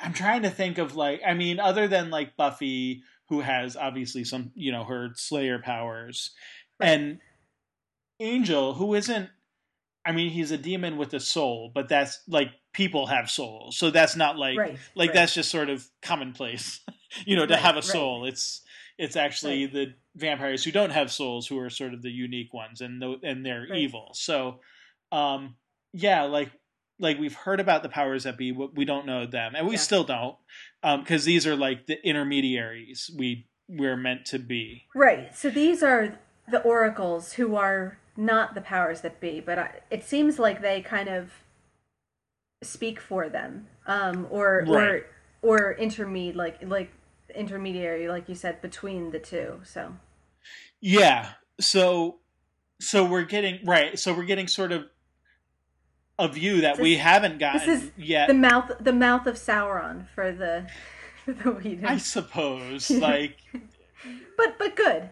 right the good mouth of sauron Yeah. uh yeah so but but i guess i just want to sort of point out there that like yeah like we're getting a slightly different take here like on the mythology of things than we have gotten so far in buffy Yeah. Uh, yeah. and and even in angel, although in angel, you know, there was the hint of the from the powers that be right up front. Uh, that there yeah. was something stronger sending, you know, those headaches to Doyle and the visions and whatnot. Right, because that's mostly um, what we know about them, right? Is is their their relationship to Doyle, right? That that's where that's who sends him the messages and everything. Um, but now, but I think the sort of the other thing that goes along with that is, you know, from the mythology level, is that now you get this sense of there's a bigger battle being waged too. Mm-hmm. An angel doesn't seem to know any more than we do, but he guesses that they're interested in keeping as many people on their side as they can. Just and right. and that now you you know you get from the Moira demon that the the Mara or whatever it is, not Moira, like you know the Celtic name, but um, but you get from the Mara demon that that there's you know an actual like sort of chess game going on kind of thing. You know you strike me mm-hmm. down and 10 more will rise up and what like that there's that there's movement going on. There's something bigger sort of lurking in the background and um something i guess even like more epic. Like it's not just right. that like in buffy it always seems to me that you have these demons or vampires or whatever who are you know they're just kind of who they are. They're like they're just like people. They just kind of go about and do their own thing. And yeah some of them are a little more organized than others but it's not like you're not talking about like epic grand scale yeah. type stuff. It, right. I think right it, yeah the the the demons are more like just kind of prosaic maybe i don't more know like, more like it's more like battling crime for Buffy. Yeah. Like like yes. individuals doing bad things that she is responsible to stop. Yeah. And and it's sort of unorganized and chaotic and kind of purposeless. Like it's just there's always going to be these bad monsters and demons who are doing bad things and she it's her job to stop them. Mm-hmm. Whereas Angel, yeah, with with the powers that be, you get more the sense of like good versus evil mm-hmm. capital letters like yeah yeah like on that more you know heightened level i guess because mm-hmm. we don't really have as much of a sense of the good side on buffy like there are good people you know there's the slayer and there are watchers who are sometimes not really good um like there are right. good people who like, fight on the good side of good. Good, but clearly but, flawed. Like if we yeah, want to be generous to the Watchers Council, right? But you don't have like messages from the gods coming to like right. you know prompt Buffy. It's more like that's just her job, you know. Whereas here, it's like potentially this could be good, capital G. You know that mm-hmm. he's tapped into some sort of higher being. You know. Um. Um. And and I wanted so there's a couple other things too. So there's a sense in that Angel is somehow a chosen figure, much like Buffy, although not necessarily like he he's sort of alone in that there aren't like and even like Doyle mm-hmm. says he's like I'm not I'm not a warrior, right? I'm just a am just a messenger. So like mm-hmm. even though Doyle is kind of chosen in a way too, it's not in the same way that like Angel is chosen. Um, but yeah. also the sense that like yeah, unlike you know Buffy being the chosen one, um, you know Buffy's alone, right? She's the only Slayer, whatever. Yeah. But from Angel's perspective, there seem to be others who are warriors like him, fighting mm. for the powers that be in some way or another, and. Mm. At least those are, I think, the implications that we get at this point. Um, even though we don't know a ton more about it, I think it's worth taking note that that we are getting some pretty heavy mythological stuff yeah. going on here. Um, so just kind of want to point that out. Um, so we are sort of working to like we've talked about like different dimensions and stuff, and that seems to be yeah. sort of here. But you also get not just dimension, but like planes, if that makes sense, like higher plane sort of existence you know like mm-hmm. like thinking more along the line of like the medieval like concentric ideas of yeah. you know levels of heaven and that kind of thing you know like yeah. um as they would sort of be envisioned in that medieval sense of you know sort of radiating outward from the earth kind of thing Yeah. like Yeah. um it's not just that he's gone into a hell dimension and it's sort of just a parallel universe it's that it's somehow higher a higher universe than Yeah. the one that they're in so Yeah, and I hadn't really that hadn't jumped out to me in the episode, but even you just repeating Doyle's line about I'm just a messenger, like that sense of you know the word angel being a messenger, like that's an interesting. But then angel's the warrior, so all these words are sort of mixed up. Like we're dealing with sort of oh a- yeah angel as in like the original greek yeah, like the of the actual word. word, Yeah, you yeah. know. Um, yeah that's So- true i didn't think about that. so you actually. get Angel, who's a warrior, but Doyle says he's the messenger, and then you have these kind of sort of angelic higher beings, you know, who, uh, yeah like know- the greek gods almost Yeah. yeah yeah, well, the oracles definitely have that, and then you know, who knows what the powers that be are, or you know, what their nature is. Yeah. Um, you have a lot of angelic beings in this episode. yeah Um, so Which is interesting choice to do the oracle. I mean, the word oracle kind of makes sense that then they would go for like a Greek motif. yeah yeah Um so like everything's white marble and togas and you Right, know, right. uh you know, kind of speaking in not quite in riddles, but in kind of uh you know, a little bit heightened and a little bit, you know, otherworldly and you kind of quite can't quite follow what they're saying exactly. Like they're speaking about things that you don't understand and Mhm. everything. Right. They start talking about Um, like temporal and that, like- and you know various things, and you're just like, wait, what? like, okay, Yeah. And and they're kind of different slightly different awareness of the world like the uh the woman says something about um yeah, I like time. There's so little and so much of it. yeah, You know, which is true. Like, like paradoxical, yeah, paradoxically because, you know, in in the whole, you know, time is eternal, you know, or really long. Um and so, you know, in that sense time never runs out, but for an individual, you know, Mm. it it goes very quickly and there's never enough of it. Um and that was a great line too about him wondering what's going to happen to Buffy. And they're like, you know, the, basically the same thing that happens to everybody. So, you know, i.e., she will die, you know. Right. But but just sooner for her. Like- Yeah. Like, you know, the implication being if he doesn't go back to his, you know, to being a full vampire, that he, I presumably, I, I guess because he's gonna protect her, she would uh, die in whatever battle is coming down the pike. I guess. Right. yeah. Um, we don't. I mean, it's not completely It's not really clear, clear. but yeah, something like that. But still, that sense of okay, even if she doesn't die here, she will die eventually. Like they have that like God's eye view of Mhm. of mortals. You know what's going to happen? Same thing that happens to everybody.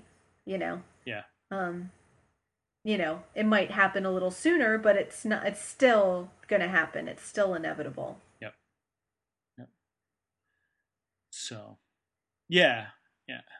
Um, and they clearly have some powers that are not afforded to regular people, like being able Yeah. to bend back time or or push time back or whatever. hmm Um, and and restoring the soul. So, and it's kind of kind of weird because on the one hand you get the sense that like it, you know it's the demon's blood that it's almost like a chemical reaction which makes Mm. uh, angel human again right like but that there's also a sense in which the powers that be had a hand in that so you're not sure like is it that any vampire who got that demon's blood on him would Right. become human again or was something was it because angel is this chosen Mm. one or because he happened to have a soul already so it wiped away the vampireness. In a normal vampire, that might just kill him because there's nothing Right. left. But since Angel Right. already had a soul, it sort of cleansed him of the vampireness, and he gets to keep his soul and now is alive again, kind of thing. Huh. I mean, I don't know. There's no. I don't think there's ever like an answer to that. But it there there is this sense that it's a combination. Not it's not just the demon's blood, but that there is a decision by the higher power. So like Yeah. you know. Are the oracles themselves even kind of bending the rules a little by allowing Right. him, you know, to to go on? But um, I like that he uses the idea that he is a warrior for them and that even though he's not dead the other side has effectively won by taking him out of commission because he can't fight the way that he Yeah. would be able to so it's you know getting what you want by pleading to the needs of the other person kind of thing you know Right. Right. um so anyway Yeah, and an interesting kind of uh, note too about I like that distinction about well, we can't change what's already happened, but we could prevent something that hasn't happened yet. So the kind of again paradoxical sense that Buffy's fate has she is on a on a path, you know, but if it hasn't occurred yet, it's not totally fixed. You know that she's heading in a particular direction, but it can still change. It's not totally written in stone. yeah um a very doctor who sort of A very Doctor idea. Who notion, yeah. uh, It's not a fixed point, it's not a fixed point is what they're saying, yeah. Um. So yeah. So so anyway, I I basically just wanted to make sure we pointed out though that that that there is this sort of epic battle idea being set up, even if we don't see it being played out on the epic scale. Like there does Yeah. seem to be in the background at least that Yep. sort of thing going on. Yeah. Um, in the last like 10 to 15 minutes here, we should probably talk about Cordy and Doyle a little bit too, maybe. Any, any, any, I guess anything we on Angel and Buffy and the mythic stuff. Any final thoughts? Uh, well, to bring us full circle, I mentioned the line at the beginning about, uh, you know, we'll just, and then Angel says, forget. Uh, so you get the callback to that at the end, and then you do realize, like, oh, they totally set me up, Mm-hmm. and then and that line blew right past me. Um, Yep. and then in the end, it has so much more significance, Oh, yeah. obviously. Yeah. Um, so nice, nice little twist of the knife there. Mm-hmm. Um, Um, so and I like that he like he just kind of walks over and kills the demon, and Buffy's like, Yeah, "Oh, yeah. how did you know how to do that?" "Oh, I've Yeah. been catching up uh, on my I reading. read a lot. Yeah, yeah, like, oh, all right then. So we're good here. Yeah, we're yeah, all right. yeah, yeah. Uh, oh. Um, No, I don't know that I have anything to add. I mean, I don't expect. I mean, there might be fallout from this story in the sense of Angel knows that there that there is this battle. He knows that he, you know, made this choice and wants to protect Buffy and everything. So I'm sure it has repercussions for the character, but I'm not necessarily expecting Buffy to ever learn this. Um, right, right. you know, I'd kind of be surprised if she did. So, uh, Or even if she would believe it. you know, from her point of view, I'm not sure what else to say other than that it is kind of sad to have this hanging over Mm. of her not knowing it, but we we know it, and like that she did have the fulfillment of that normal life that she wanted, at least for a day. So, Yeah. Yeah. Um. So as for sorry, go ahead. no, I was just gonna say yeah, Cordy and Doyle. What uh, we talked a little bit about them, but um, Yeah. any Um, any other thoughts on the two of them?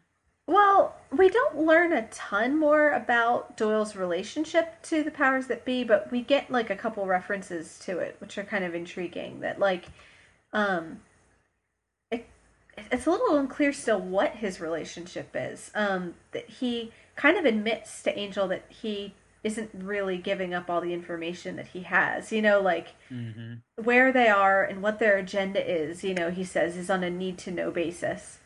Um, I like Angel's response. Well, I need to know. like that's pretty much what this is. Yeah. Um, but like that, there's still he has to be kind of convinced to go to them, and it seems like there are, you know, and maybe for legitimate reason, but there are secrets that he's keeping about uh, what's going on and how much he knows.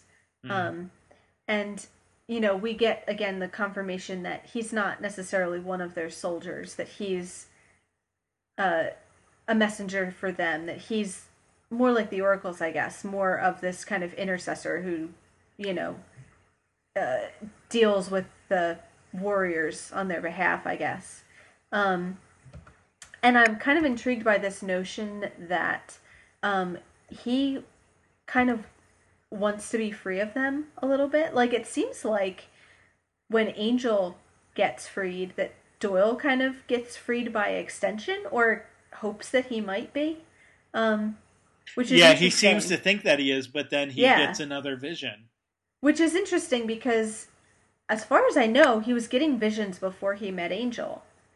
So why his uh sort of job is dependent on Angel's job. I'm not quite sure. Um, and and then there's also the notion that he would kind of like that. that he doesn't necessarily he doesn't seem like he's really like enslaved by them necessarily, but that there is a part of him that this isn't necessarily what he wants or at least given the opportunity to walk away, he would do that. Mm. Um, so those are interesting kind of notions that I don't know that we've quite got stated in those terms before. Yeah. Yeah, no, I don't um hmm. Yeah, definitely I think we get the sense that he would like to be free of these visions. Um and and whatever. And yeah, so like even when Angel goes the first time to see the Oracle, right? They say, "Oh, you're you're released of your fealty or whatever," and it's like, "Oh, didn't know that he was like right. you know uh, part of." So it may be that Doyle doesn't even himself, considering that Angel didn't seem to know the full extent of his own you know requirements yeah. uh, it may be that doyle doesn't either even if he sort of has a good idea mm. you know, a better idea than Angel, he may not know the full extent of what's sort of required of him. Um, yeah. We we have gotten references before that, yeah, like different people are sort of repenting for different things, and so, yeah. you know, his visions are sort of his way of repenting, while Angel, you know, helping people is his way of repenting and that kind of thing. Yeah. So, yeah, we don't.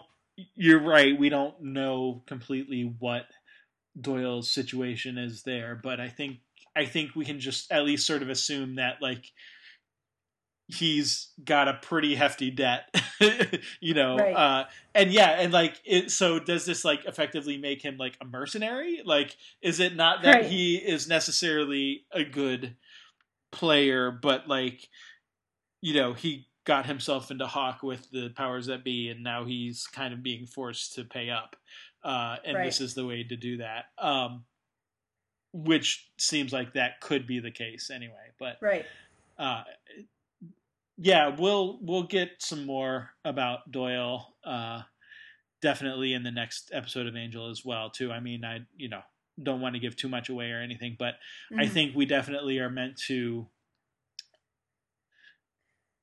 yeah, wondering about. I think what, we are yeah. at this point meant to be wondering about Doyle and his relationship yeah. and and how that may or may not change. Um, actually, one of the things I forgot to mention about Angel that I just thought of though too is that um, we didn't bring up the ring that he, the ring of Amara, where right. Uh, no, I did think of, that earlier. I mean, yeah, yeah. Uh, where you know there is some parallel to that and where he yep. makes that decision you yep. know not to do that here so so i think that's a big parallel but anyway back to doyle yep. um i want to yeah, I, I think we I think we should I think we should just sort of keep an eye on on what what is that relationship because it's it's clearly not the same that Angel has, and right. And even if he helps out from time to time, yeah, he isn't the warrior; he's the messenger. So, what does that mm-hmm. mean, and how does that fulfill? Right, and he's and he's less, um, he's more kind of in this uh, situation by not coercion necessarily, but like it seems like part of it could be could be because coercion. he has to be. yeah. I mean, it seems like he's there because he has to be, whereas Angel seems more like because he wants to be or he chooses yeah, to be. You know yeah, that he specifically, you know, you know, destroyed that ring and you know turned back time and all these things are choices to, you know, keep mm-hmm. working for the powers that be. Whereas Doyle doesn't seem that altruistic. he's, you know, and not that that makes him bad. Like he's clearly like, you know, a good enough guy and and willing to help and everything and wants to help people. But I think a few times we've seen that given the opportunity, he wouldn't necessarily choose to come back like Angel is choosing to come back. Sure, sure. Um, the other thing is, you know, we don't know exactly how long uh, he's been getting the headaches. Uh, right. I don't. I'm trying to think back to the various references. I mean, we know that, like, uh, his ex-wife there in in the previous mm-hmm. episode didn't doesn't bring them up or anything. Like, doesn't say, "Oh, right. are you still getting those headaches?" So, like, yeah, I think yeah. so can, it's not like for his whole life or yeah. Yeah, I think we can we can guess that it's you know maybe in the last within the last year or two at the most. Right. You know that this has been happening. So I I just wanted to sort of point that out that it's not mm-hmm. it's not something that's been happening a real long time, but but yeah, like yeah. it does seem to be something that was happening before Angel came around. So, mm-hmm. you know, who was he working with, if anyone, and or was he trying to ignore them, and it and he found he couldn't. You know, what it, what sort of things like that were going on. So, yeah. Uh, anyway. Mm-hmm.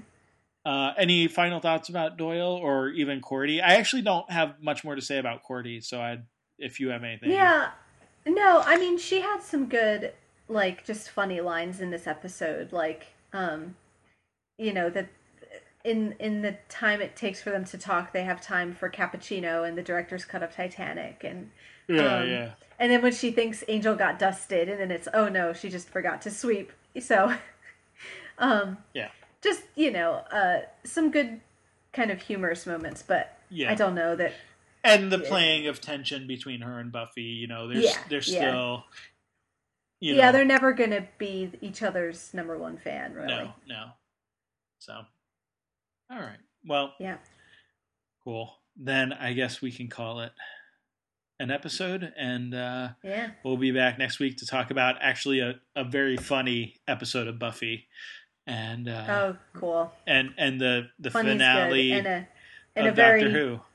a very crazy episode of doctor who. Yeah okay. Well look forward to it. All right. See you then